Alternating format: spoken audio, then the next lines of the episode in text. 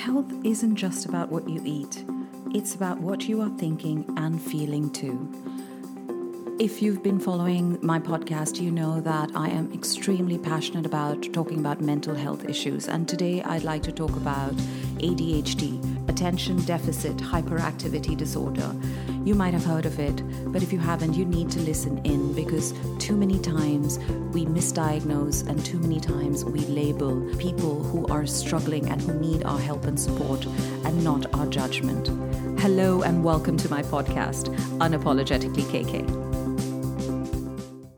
I am back here talking to one of my favorite guests, one of my biggest supporters, Dr. Thoraiya. Hello, Dr. Thoraiya, and Hi. welcome back. Thank you so much. Thank you. I really, really appreciate you doing this because I love coming here, talking to you. I keep throwing things at you, saying, Can we discuss this and can we discuss that? And you are always so supportive and saying, Yes, let's do it. So thank you so much. Thank you for including me in, in this. To be honest, I love having these conversations with you, and I find them to be so easy, anyways. I appreciate that. So today we're talking about ADHD, which is attention deficit hyperactivity disorder. Mm-hmm. Can you tell us something about that? Because I think there are a lot of misconceptions and a lot of things people don't know. And I think it's a term that people tend to throw at their kids.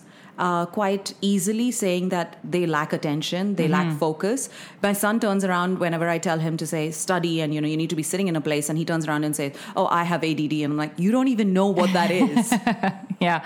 So, unfortunately, with a lot of mental health terms, people are using it haphazardly as an adjective rather than um, for what it is in its actual diagnosis. So, ultimately, um, ADHD or attention deficit hyperactivity disorder is a very complex neurodevelopmental disorder. And uh, it is a part of the mental health disorders that we work with. What it is is basically a cluster of um, symptoms that have to be present for at least six months um, f- and have to occur after the age of six in order for the individual to be diagnosed with ADHD. So ultimately, we do our best not to diagnose children below the age of age of six, even if we find symptomology. So there are two types of ADHD. So before, uh, I would say before the DSM-5, which is the Diagnostic Statistical Manual, it's it's sort of like the mental health professionals guidebook um, and diagnostic book. So ultimately, before the DSM-5, uh, ADHD was sort of split into two. So it was either ADD, which was attention deficit disorder, or ADHD, which is which was attention deficit hyperactivity disorder. So basically, what happened after the DSM-5 is that we combine combined the two uh, together. So now it's just ADHD. So any kind of diagnosis that you'll get, everybody will be getting the same diagnosis of ADHD. However, there are specifiers, which are either the combined presentation, which is having both inattention and hyperactivity and impulsivity, or um, inattentive presentation, so purely uh, predominantly inattentive, which means that they uh, show mostly signs and symptoms of inattentive uh, inattentiveness.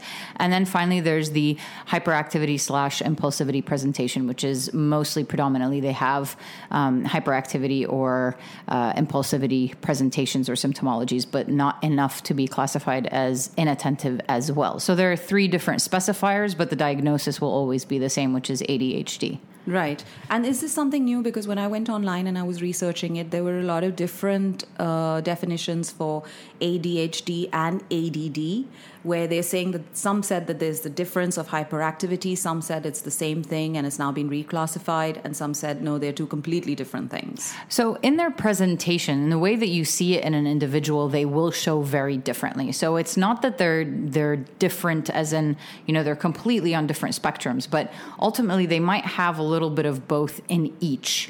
Um, however, the difference, the main difference, is whatever is predominantly presenting. So, for Yeah. What used to be known as just purely ADD or now ADHD with inattentive presentation is the idea that a person has the cluster of symptomology that's more on the lines of, um, you know, gets distracted easily, cannot focus, can't organize themselves. You know, there's there's a lot of symptoms on that end versus the hyperactivity presentation is usually things like you know can't sit still constantly fidgeting moving around all the time can't wait their turn quite impulsive like jump uh, in- interrupt um, conversations things like that so they present differently although you might find a little bit of both in each one Yeah. So I do have some of these symptoms here, and a lot of them are what you've already mentioned, and then just go through them uh, one by one. Self focused behavior, inability to recognize other people's needs and desires. So they are unable to actually think somebody needs something from them and they, they're just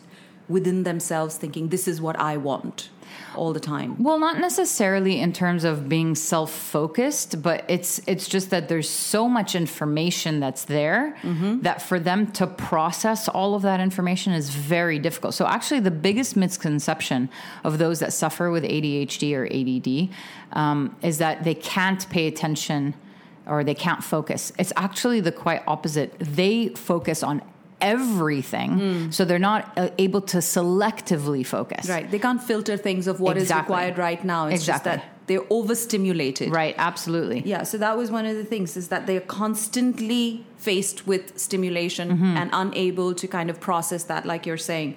Um, they they do keep interrupting because again, obviously they're not able to understand that they have to wait their turn or or this is you know socially this is what is acceptable they just have a process and they say what they have to say because it's so urgent in their mind. And that's for those that are um, ADHD, so those that have the hyperactivity impulsivity factor, but not the necessarily the inattentive side. Right.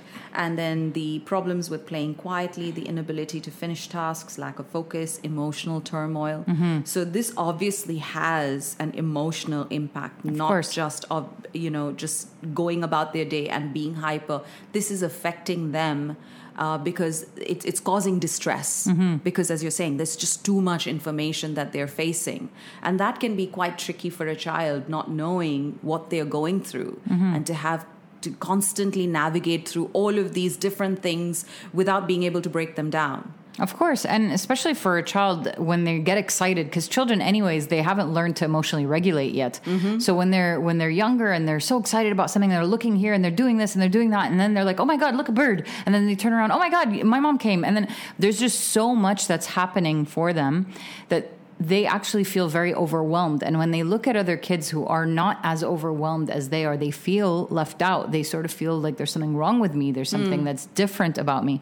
And then they start to feel that sense of, I'm not like others, mm. which is which is very detrimental on the self esteem and the Absolutely. confidence as a child grows up. But you're saying somebody as young as that can you know absorb that can see that in their environment can understand that something i'm i'm different oh yeah and not absolutely. in a good way no no absolutely something that that that harms their self-esteem mm-hmm. of course you know even at a, a, younger ages when we're talking about one and a half two years old when children aren't yet able to speak and not able to express themselves you'll notice that they get quite frustrated they throw tantrums they throw things they bite they hit mm-hmm. because they're not able to verbally express and they're getting quite frustrated that nobody's understanding them them. So ultimately, a child who experiences an overstimulation of, of, of information, they're feeling very frustrated because they don't know how to handle all of that.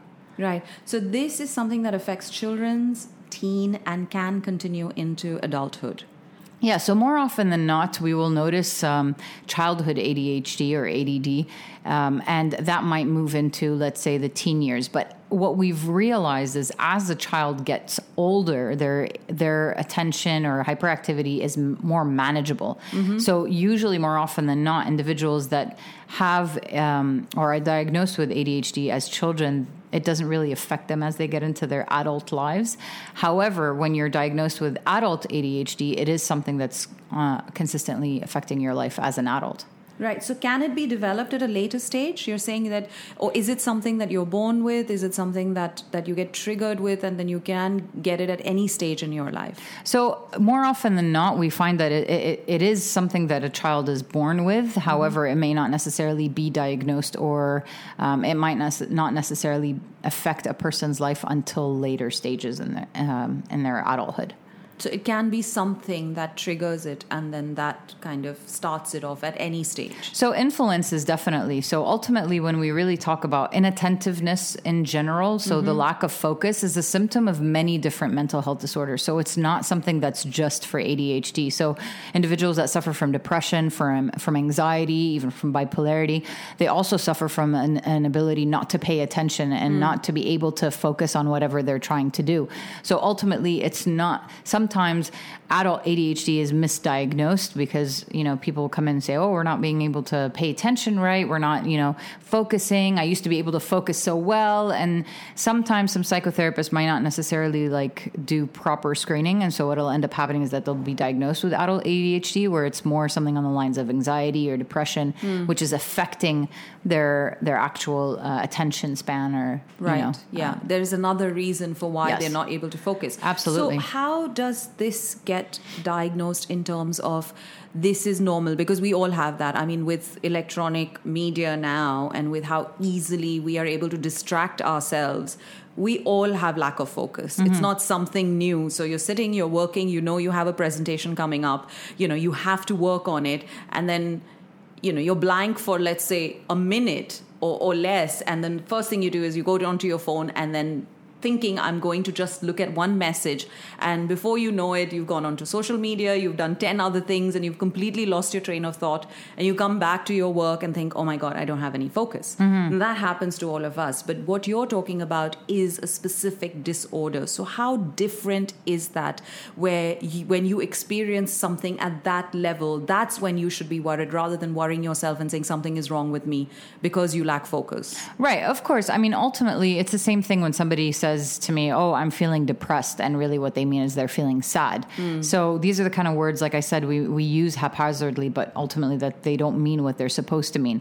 So the when we talk about ADHD, it has to present for six months and it has to cause dysfunction in a person's life. Mm-hmm. So, be it an adult, a teenager, or a child, it has to be causing some form of dysfunction, and it has to be apparent at different settings in the in the child or the adult's life. So, it's not just one place. So, if a child is not paying attention at school or not paying attention at home, that's not enough. It has to be both at school and at home, or for instance, for an adult, at work and at home. Mm-hmm. So, the presentation needs to occur in two settings, two or more settings, and it ha- the symptomologies have to be six symptoms in a in a span of six months, at least six months. Mm-hmm. So as you can see, it's not something that oh, you know, today I wasn't able to focus. I have ADD. No, that's not how this works.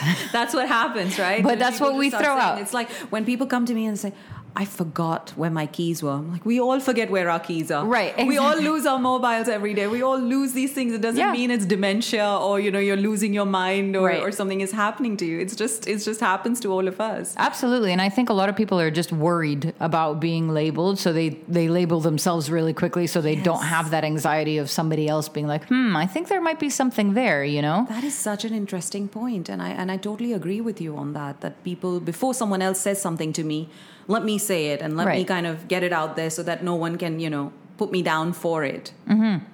Yeah, I, I, do agree that people do do that. So, and they are misdiagnosing themselves. Absolutely. I mean, in general, there's a lot of misdiagnosis with ADHD as well, especially with boys, because usually more often than not, we'll find that boys are over uh, are diagnosed more than girls with ADHD.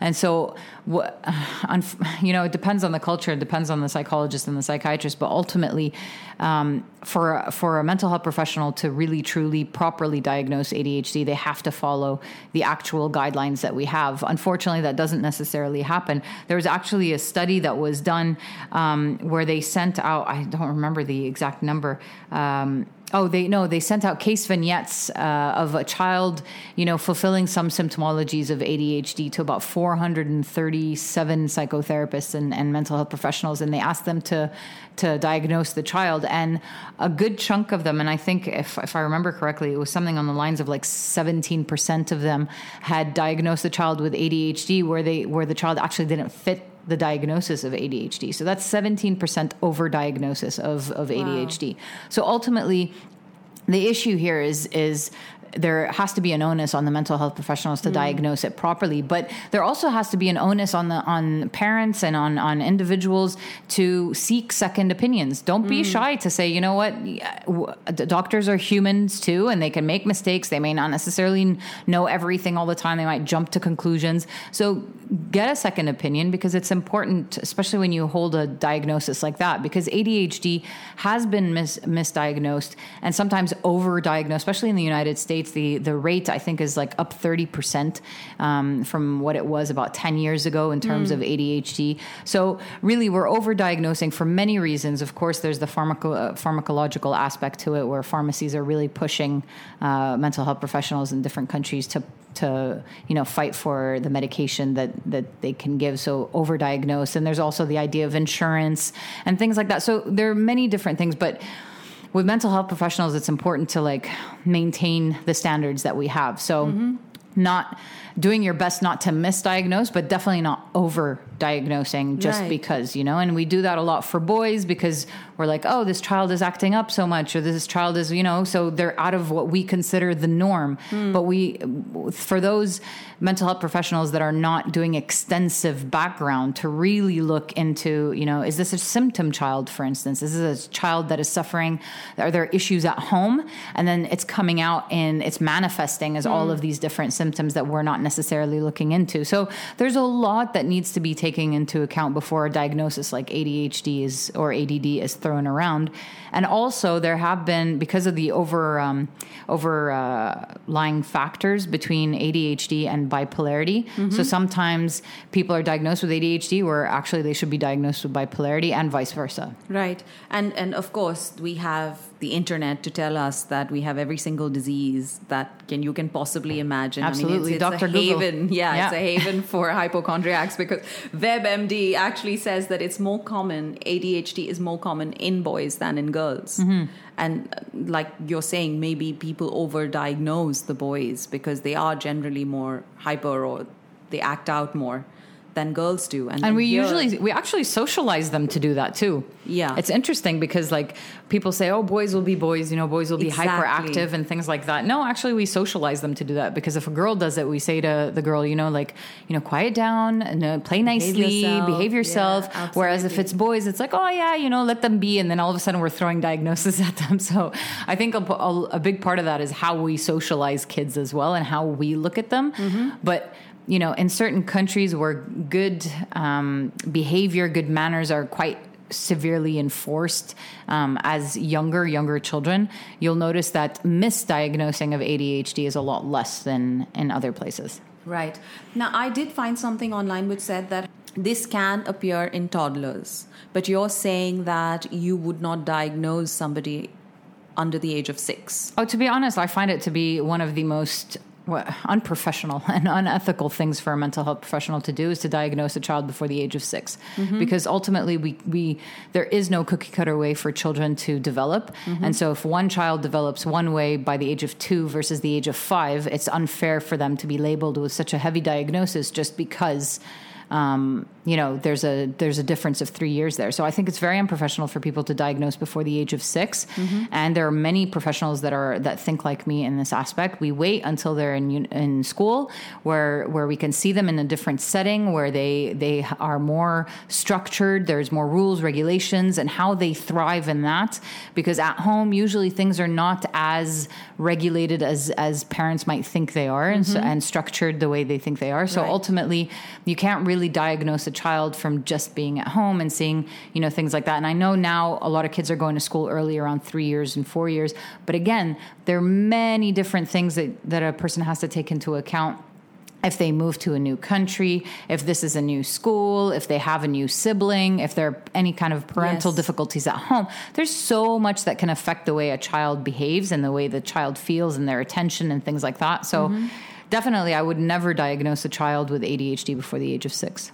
Now, this is quite traumatic for a parent, you know, to to have a child with any kind of mental issues, um, and and it's very very difficult for them to accept. It's very difficult for them to even diagnose it themselves. To say, I need to get help. Because you don't want, obviously, anything to happen to your child. You don't want to uh, label your child to say that my child is hyperactive, my child is doing this, because we expect kids to kind of be kids.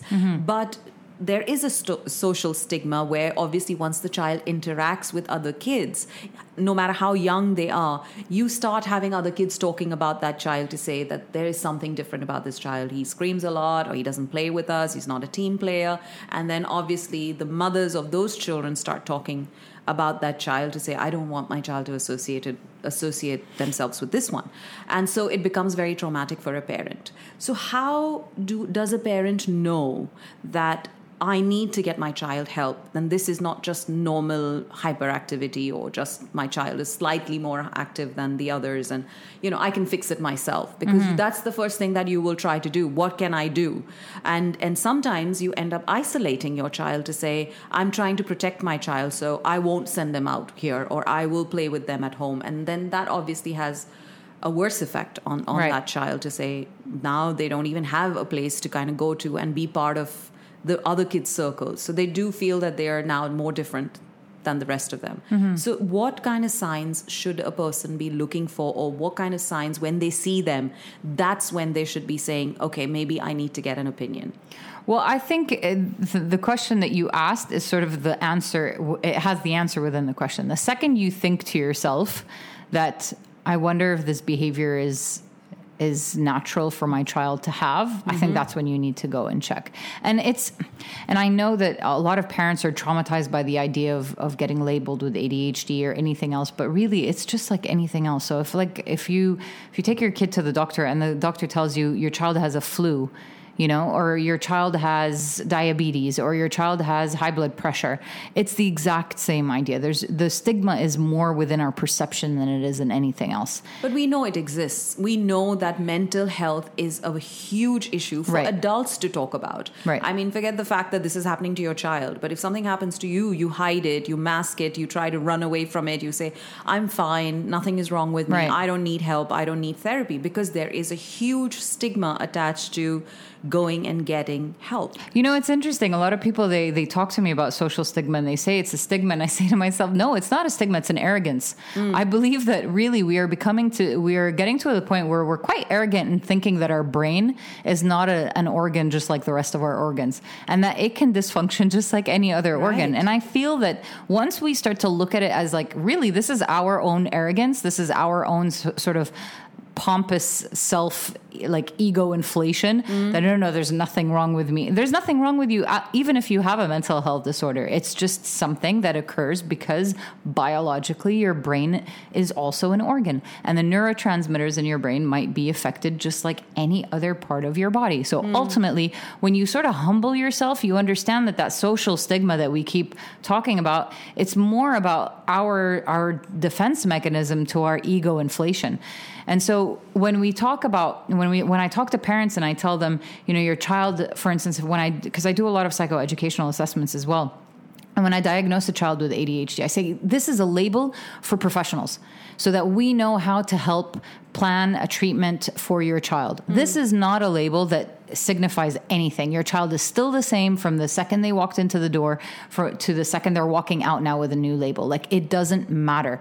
Mm. The only thing that is different is that now we know what we need to do in order to help your child achieve their potential. And ironically, and this is something that most people don't know, that individuals with ADHD or with learning disorders, which usually are coupled with ADHD, mm-hmm. um, have average to above average IQ. Right. Which is which yes. most people don't think of. They actually have a higher IQ than a lot of individuals, and and we look down on it as sort of like, oh my god, this child has ADHD. Yeah, you should actually be like, oh my god, this child has ADHD. Like this that is an amazing thing. Lack of understanding and lack of right. awareness. We right. don't. I mean, think about it. If somebody comes to you and says, I have diabetes whether you know what type of diabetes it is or what the problem is you generally know okay they shouldn't be eating this thing.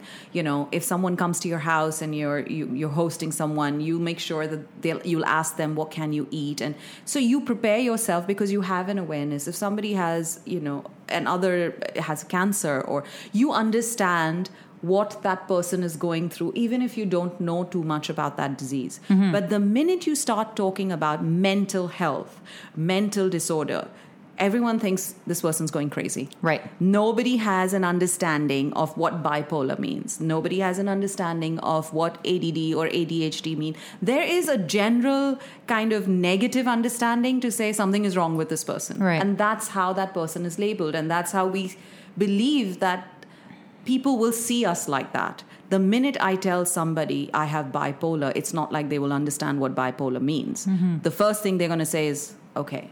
I need to stay Are away you, from Are you. you going to, yeah, are you going to completely go off? You Right. know, and start yelling and screaming. Are you going to lose control? And you know, I don't want you in a social situation with me. Right. So that is really something why uh, that that we need to deal with. It's not an issue. It's just an issue because people don't know about it. Yeah, they don't know, and they and sometimes they don't care to know as well. I do believe, like in this day and age, there's no reason for you to not be able to pick up your phone and just look online and just to read. And I know that there's a lot of negative information that's out there, but use your critical analysis and try to find the information that is that. Is, if you don't know, ask someone. Exactly. I mean, ultimately, the information is at our fin- fingertips right now. There's really no excuse for people to to be as ignorant as we used to be a long time ago mm-hmm. because we had to get up, take a bus to a library, go through the like the index cards to find the book to get the information that was usually outdated because it takes forever to to publish books. So the way things are now, there's really no excuse for people not to have this mm. information other than they don't want the information because it it scares them. Exactly, And because it, exactly and for parents that's exactly what happens with kids that have ADHD. They feel like they need to justify like there's something wrong with their kid and they have to be like, "Oh, you know, but my child." And no, don't be don't be embarrassed of your child. Don't be shame, ashamed of what your child had. There's nothing different about your child if your child has ADHD. It just means they learn differently and they require different um, interventions in order to to reach the potential that everybody around them might f- you might think they need. So ultimately you can just educate people around them. And i find kids to be very empathetic actually a lot more empathetic than adults at a younger Absolutely. age. So when you when you you know as a parent when you talk to your child's friends and you say you know what? Um, you know my son blank uh, has you know has ADHD, which just means that sometimes he may not necessarily like, uh, especially if it's ADHD with like impulsivity. Sometimes he mi- he might interrupt you. So when he does that, can you just tell him, by the way, you're interrupting me, because it'll help him understand that this is what he's doing right now, and then he'll he'll sort of calm down a bit. Or hey guys, when you when you see that um, your friend, my son blank, is moving around a lot, can you just get up and dance with him a bit, and then sit back down? And kids will do that. They they don't mind because they understand. Hmm. But when you just don't say anything and you expect them to understand, they don't because then they get frustrated. They think the child's being you know mean. They think the child's being rude. They don't understand because we haven't taught them. And unfortunately, we we think removing information from children or not giving them information is actually helping them. Where it's not it's making it worse for them. So i think for parents and working with children their children who have adhd they have to first remove their own stigma um, before they can really truly help their child adjust to the environment that's around them. I totally agree. When my daughter started in her foundation year in school, there was this one girl who used to cry the minute she was in the class like this is at 7:30 in the morning they're all 3 year olds and she would not just cry quietly in a corner she would be screaming. And this would go on and on. And i remember after the maybe it was the second or third day uh, dropping when i dropped off my daughter this this little girl is yelling and the teacher was holding her on her lap and and just getting on with the class. And the mother was standing outside the door looking through the little window and and just almost in tears herself. And there were a few other mothers around her to say go and get your child and take her home. You know don't let her stay there. And uh, she was like almost in a dilemma to say what should i do? Should i take my child? I you know you almost feel like you're torturing your child. So um, I, I don't know why. I was just i was just standing there listening to her and and you know seeing that she's she's so tormented. And she actually went in and the teacher came out and said I know how to handle her. You don't need to worry. She's going to be fine. Give her a week. And the, the, the other mothers, and the teacher goes back in. The girl's crying, screaming. And my daughter actually came home and said, Oh my God, they have this girl just, we can't concentrate. You've got a three year old who wants to mm-hmm. play around, you know, and then you've got one child who is really, really disrupting everything. But you have a teacher who understands. And that girl was perfectly fine.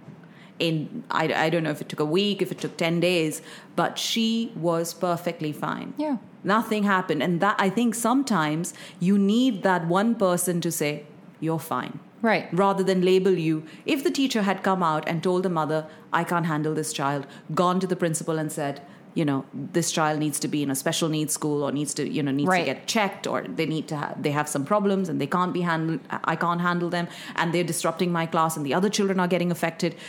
You are making things worse, you know, because you're not equipped to handle a child like that. Mm-hmm. Absolutely. I think So- if if a teacher had said, you know, oh, I can't handle your child or take her home or whatever, I think that just a means that she's a bad teacher and and b it means that she doesn't possess the emotional intelligence to be a teacher for children that age because Exactly. ultimately and i know that sounds really harsh but the reality is is that if you're going to work with children you need to truly have a very high sense of emotional intelligence. Mm. And you need to understand that children work differently. Everybody not just children but adults all humans work differently at different paces and you cannot expect and demand that children follow a specific path just because you want them to be on that path Yes. you have to respect that everybody has different paths but we eventually will all get to the same destination Yeah, but you do need a professional at that time to tell you, don't worry. Of course. I think the worst thing that can happen is when you go to somebody who you are seeking professional help or advice from, telling you, I can't do anything Mm-hmm. for you. I mean, that's when all the triggers in your brain for everything negative, the world is coming to an end. Because Right. for you, if a professional who's supposed to help you says, You have a problem, I can't help you, that kind of makes it so much worse. But just that one conversation changed, I feel, a lot of things for that child, Yeah. for that mother, for that family. And it's sometimes just getting the right person who can help you through whatever you're facing. And I think the more conversations we have, the more people need to understand that it's okay for you to feel whatever you're feeling rather than suppressing it and thinking someone's going to ridicule you for it or you're going to have a problem. You just need to keep finding the right person right who can understand what problems you're going through. And I think, especially for parents who have children with these kind of issues, unless they are secure to say, This is my child. Even if there is a problem, which is not a problem, it could be anything. They could have broken their leg. I mean, you're not mm-hmm. just going to abandon your child to say, "Oh, my child broke their leg, so Right. now I'm going to let them suffer with it." So, to, to to be able to understand emotionally yourself to say, "I will do what needs to be done to get this child the best life that they they I want to give them." and they deserve Absolutely. because nobody asked you to bring a child into this world if you don't want to take care of them the way they need to Absolutely. Yeah. So one of the things that I was reading was to uh, was about triggers, and uh, they, there are certain common factors, um, if not triggers, uh, that that can cause these these issues to come up. That can cause the hyperactivity and the the lack of focus, and it can, it can be. What was listed here was stress, poor sleep, certain additives in food, uh, overstimulation with excessive use of technology, which we're all obviously struggling with. But uh, does that is that something that you see that that can trigger a reaction in so children? I wouldn't necessarily say the word trigger or cause. I would say they influence. They definitely negatively influence. So uh, the more stressed a child with ADHD or ADD is, the more anxious they are. Yes, definitely there is. Um, a higher percentage of them being affected in terms of school and, and work or even at, at home. Um, in terms of overstimulation, yes, not necessarily. I w- I wouldn't have to say only from technology. It could be actually be Anything. any, yeah, overstimulation from anything. Right. Um, but also, uh, in terms of ADD and ADHD, definitely caffeine and sugar make a big difference. Right. Yeah. Right. So it is food can help you Of course. manage the symptoms Of course. better. Of course. And and what happens if you leave it untreated? Does it get worse with age? So it it doesn't the the disorder itself doesn't get worse. It's just its effect on the on your life gets worse. So for instance, if you have a child who's seven years old who's suffering from either ADD or ADHD, um, and you leave them to sort of fend for themselves, unfortunately, what ends up happening is that people start to label them as lazy. They're not doing their work properly. They're, you know, they uh, teachers start to like will avoid working with them because now there's a social stigma that's attached to the child because you don't want to tell the, the teachers what's going on. You don't want to do anything about it Um, and as the time you know passes, okay, and as a seven-year-old, really like your grades don't matter. But by the time you get to high school, your child has not learned enough strategies or interventions or any kind of techniques to work around, um, uh, you know, either a lack of attention or impulsivity and hyperactivity. So it's extremely important, especially with ADD and ADHD, because their potential is very high to to um, diagnose it very young and start providing early intervention skills. And there are a lot of interventions that can be applied for individuals that have uh, ADD or ADHD, as well as school accommodations. So, for instance, you know, I, when I do the psychoeducational assessments and I diagnose somebody with ADHD, the school provides them with a separate room mm-hmm. and a quiet area for them to do their exam right. away from other people so that they can focus. Uh, when they're at home, they, ha- they have a very structured life mm. as well as um, of course, they're allowed like fun time and things like that, but the overall their days are structured. They routine. They have that, a routine. Yeah, they, they, they, they, thrive. thrive yeah. They thrive with routine. So right. they have a routine. You know, the area where they study, they they minimize distractions, things like that. So there's a lot of uh, tips that you can help minimize the effects that ADHD can have on a person's life. Mm. However, it's not the disorder itself doesn't get worse. It just um, it just either affects you less or more. Yeah, if not managed, because the, I, I read that there's no cure for it. Once you have it, you have it. The symptoms can be managed. Now, it says here with medication, counseling, and behavioral therapy. Mm-hmm. So, what kind of medication would you be prescribing if it needs to be prescribed? And in what situations would you need to get into medication as compared to just therapy? So there are many different types of uh, medication. I know many of many people have heard of them things like ritalin uh, concerta strattera things like that. But ultimately the difference between the medication is is those that are um, long lasting or like slowly releasing versus those that are not. So th- for instance uh, medication like ritalin is given only in the moment if if need be. So it lasts for about four to six hours um, whereas other medications require that the child takes them on a daily basis. Mm-hmm. Whereas something, for instance, like Ritalin, you don't have to take it on the weekends, but you can take it when you're at school or when you're at home. However, these medications are, are can be highly addictive if if somebody is not monitoring their um, uh, not okay. So it's it's not that they're addictive in the sense that a person can't stop taking them. No, of course they can. You just like how you are when you're on them. Right. It just becomes something that you depend on. Yes. So ultimately, um, we re- usually recommend for those that have mild ADD or ADHD that they're not put on medication, and only those that are moderate or severe that they are put on medication mm. because you'll see worlds of a difference when when that happens. And mm. the medication itself is not bad for them and it's not detrimental to them. It'll never hurt them. Mm. However, they just have to be cognizant on how to take it. Right. Um, but for mild ADD and ADHD, we don't usually recommend medication because we say with proper interventions and structure that usually enough of it can be managed so that it won't affect as much as it, it is currently. And what kind of therapy do you need to offer children? Because obviously now children, you're talking about a child as it is who can't sit in one place, which any normal kid can't do, you know, and they don't understand therapy and they don't understand why they have to go to a doctor and they don't understand anything. And obviously, as they grow up into teens, again we come back to this whole stigma of saying you need therapy. So there's lack of understanding. So how does that therapy work with a child? Um, i wouldn't really say it's therapy as much as it's behavioral modification. Right. and so for somebody who suffers from what was known as add so mostly on the inattentiveness that wouldn't really be something they need to do. Mm-hmm. it's really more for those that are on the impulsive or hyperactive presentation. Um, and so they would go through what we call behavioral modification to ensure that they can um, self regulate and uh, practice impulse control. Mm-hmm. And so it's not really therapy as much as it's very targeted behavioral modification. Right. So that you explain to them what is happening with them, what they need to do if some these things happen, and how well, they can control. It, not so much through explanations, but sometimes even through play therapy, right. um, through uh, art. You know, so w- with younger children, it's really hard to have the talk one to one therapy mm. style. So mm. usually we prefer that they go through play therapy, art therapy, um, things like that. So obviously there is some um, kind of I wouldn't say therapy, but some kind of counseling that's required for the parents. Right. Uh, so that they can understand what their child is going through. At least some form of education. Yeah, yeah, exactly. So, what kind of do's and don'ts would you would you say that the parents need to look out for to handle situations like that? I would say the first and foremost don't is don't label. Mm-hmm. You know, don't label, don't uh, throw out words. You know, oh my God, you're so lazy. My God, you why aren't you focusing? Don't start judging.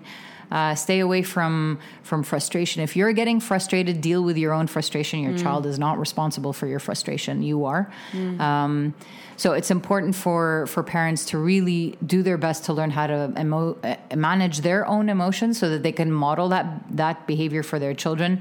They have to create proper structure, routine at home as well. They need to be as caring, as empathetic as they can be. Talk to your teachers. Uh, talk to the teachers of your children. Don't allow the uh, the school. I mean, don't stop the school from knowing mm, just because you're right. worried about them labeling you. If yes. you're in a school where you feel like you, somebody's going to treat your child differently, you should shouldn't be at that school. Yes. You should take them to another school then. Right. Um, but ultimately, the reality is is that your child is going to need the help from all different um, aspects of their life, and so that's home and at school. Mm-hmm. So don't be shy. Talk to your parent. Uh, talk to the teachers. Talk to them about what what needs to be done. Uh, there's a lot of places that work specifically with individuals who have ADHD in terms of intervention and things like that. So seek help from there. Educate yourself more. Talk to your child about it as mm-hmm. well, depending on their age, of course, but show them that there, there's no difference. The child that you loved the, the the second before you found out what your child has is is the same child. Same, absolutely. And I think that knowledge is is really powerful. Mm-hmm. Knowing and then you can manage. It just gives you a sense of of understanding and gives you a sense of compassion, love, empathy to say this is okay. This yeah. is going. I, I, think the more you you understand, the better you're able to cope. Absolutely. Uh, not knowing, it's like they say, right? When you're parent for this, uh, when you have your second child, it's just easy mm-hmm. because now there isn't that fear of every single thing going wrong with your child. You've gone through all of those pains the first time, you know. The first child is like, "Oh my god, what's happening? Why did he sneeze? Why did she do this? Why did she do that? You know, the, the why her nails not growing or why is her head this shaped?" By the second child, you've gone through all those pains. You figured it out. Yeah, you figured it out, and I think that only happens because you know better now. Mm-hmm. Uh, nothing has changed you know you're still going through the same issues your child is still going through the same issues but now when the child goes to school and comes back with a fever you know that this is the first time they're going outside into a, an environment where they're being exposed to germs they've been home all this time. So you're not as anxious. Right. Uh, you manage your own emotions better when you know and i think that that lack of knowledge is what creates so much stress in our lives that if we don't open up ourselves to just saying so what? Mm-hmm. Okay, I have this. How am I? What am I going to do? I mean, that's the fact. You have it, or your child has it, is a fact.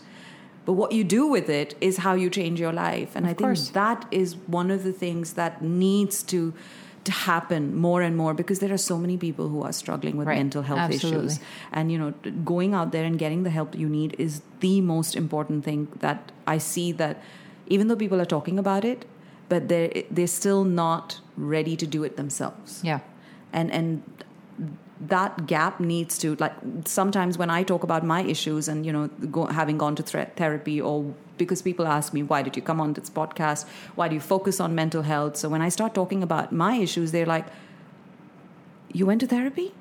And you're talking about it? I'm like yeah why not? Because I feel so much better. And I want people to know that you can feel better you know you don't have to suffer. You don't have to be miserable. You don't have to feel bad. You don't have right. to go through all of this on your own thinking oh my god what's happening with my life? I mean this is your life. If it can get better why not go out there and try? You know so i always push people to say try. You know you never know what's going to happen. Finding a good therapist is like finding you know an amazingly new tool to kind of make your life so much better. Right and and I think everyone should go out there like for a little yeah. And what, what most people don't realize is that therapists have therapists. Yeah. So, I mean, because usually a lot of, especially a lot of clients, they'll come in to see me and they're they'll be like, "My God, Doctor T, like I wish we were like you. You know, you look like you're so well put together." And I'm like, "Yeah, because I have an awesome therapist." because ultimately, all therapists have therapists. All the good and professional and ethical and moral ones, they have their own therapist because we are human. Yes. And all of us are affected by emotions and things in life and stress and and it's and it's okay. And I I, hear this from a lot of people okay. as well, where they say things like, "Oh, I don't mind mental health. You know, I'm I'm very open to these things, and I'm open to people going to therapy." And then I say, "Well, have you been to therapy?" No, no, no, no. I'm like, Exactly. well, why not? What's the difference? Oh no, no. I mean, like, I'm other, fine. yeah, other people can go, but Yeah, I, I just- wouldn't judge. I, I, yeah, but uh, you know, I don't need it. And I'm like, nobody needs therapy. Yes. you go to it because you want personal development. Yes, because nobody wants to think they're broken. Right. Nobody wants to think they have issues. We're all fine. Everybody's we born fine. We're so like able to handle it. And and I think that really is the issue here. People see that as a weakness. Mm-hmm. If you break your leg or if you end up having diabetes or cancer, people are like, "Oh my god, you know, you're so strong." Right. To deal with something like that. But the minute you talk about mental health, it is seen as a weakness. And it's because everybody thinks, oh, it's all in your head. Yes. And again, it's because of that arrogance. I really truly believe it has to do with arrogance. And I know I might be sounding super harsh, but the reality is I think that people are arrogant and they think that they are that their ego is so high that, oh my God, my brain, I can control it. Really?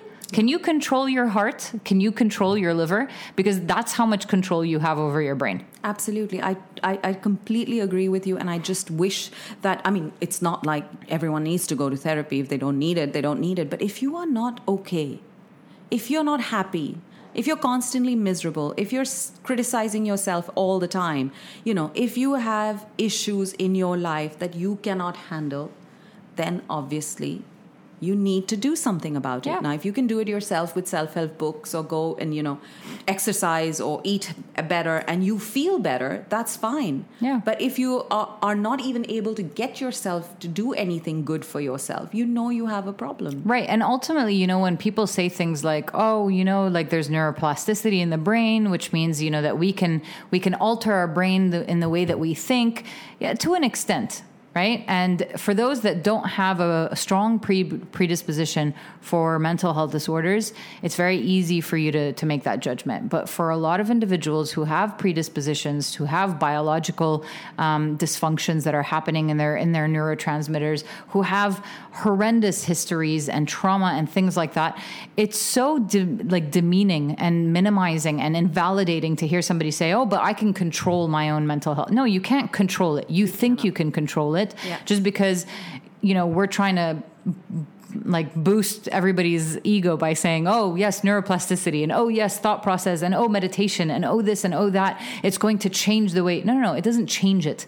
It just helps it Yes. and because you don't have a predisposition that is actually making a difference but for those that have a predisposition it doesn't make much of a difference so when you tell somebody who's suffering from major depression depressive disorder or generalized anxiety or bipolarity or schizophrenia you tell them oh take a walk Yes. it'll help you Yes. you know sometimes i'm just like you know, you guys you need information Yes. and the arrogance that that people have in talking down to others that have that it frustrates me it's something i'm very passionate about because i feel like it's very easy for you when you're not experiencing something to judge others that are Yes, and, family plays a big part Absolutely. in that, especially like if you look at something like siblings or if you look at other people who have kind of grown up together and they say, We grew up in the same environment, we're completely fine. Right. We don't know why this is affecting you so much. I mean, Yeah. I've had those those conversations as well to say, I, I can't see what you're seeing. You know, I, I can't, I'm not experiencing what, and even now, uh, when I'm at a stage where I can actually verbalize what I am feeling. So I don't just turn around and, and get irritated or angry. I'm just like, what am I feeling? What is causing this, this, this negative emotion within me? And I can actually get to that level. So even when I am telling somebody that this is what is bothering me, they're like, we don't see it. right So we don't understand it. You have to be You're- falling you're apart. over exaggerating. yeah, yeah, you have to know, be falling apart, emotional. crying. Yeah, you have yeah. to like have bruises on your body to experience Ignore trauma. It. Yeah, yeah, Oh yeah. my God, you have no idea how many times I've been told to just ignore it. I I, wish I one. could. I love that mean, one. wouldn't I do that if I could? Like, why would I torture myself to kind of feel the way I'm feeling if I could handle it by just ignoring it. You know, uh, there's a there's a meme that I actually have on my professional Instagram account because I love it and I feel like it it's it vindicates a lot of individuals that that experience mental health difficulties. It says uh, something on the lines of it's it just has a minion next to it, but it says something on the lines of every time somebody says um, ignore the negative thoughts when I'm depressed. I want to break their legs and say, just walk it off. Absolutely. Well, listen to the minion. That's what I say. Minions know what they're talking about. On that note, I'd like to say thank you so much, Dr. It's you. always a pleasure talking to you, and I hope I, ha- I have a lot more conversations. yes, definitely. Already down on my list. So I will be seeing you very, very soon. Thank you so much. Thank you. So there you have it. I hope that this inspires you to learn more about all kinds of mental health issues. And if you know somebody in your life who might be struggling with it, please go out and help them. They really need your support, your help, and not your judgment. This is Kanchan Kulkarni saying goodbye for now and speak to you again soon.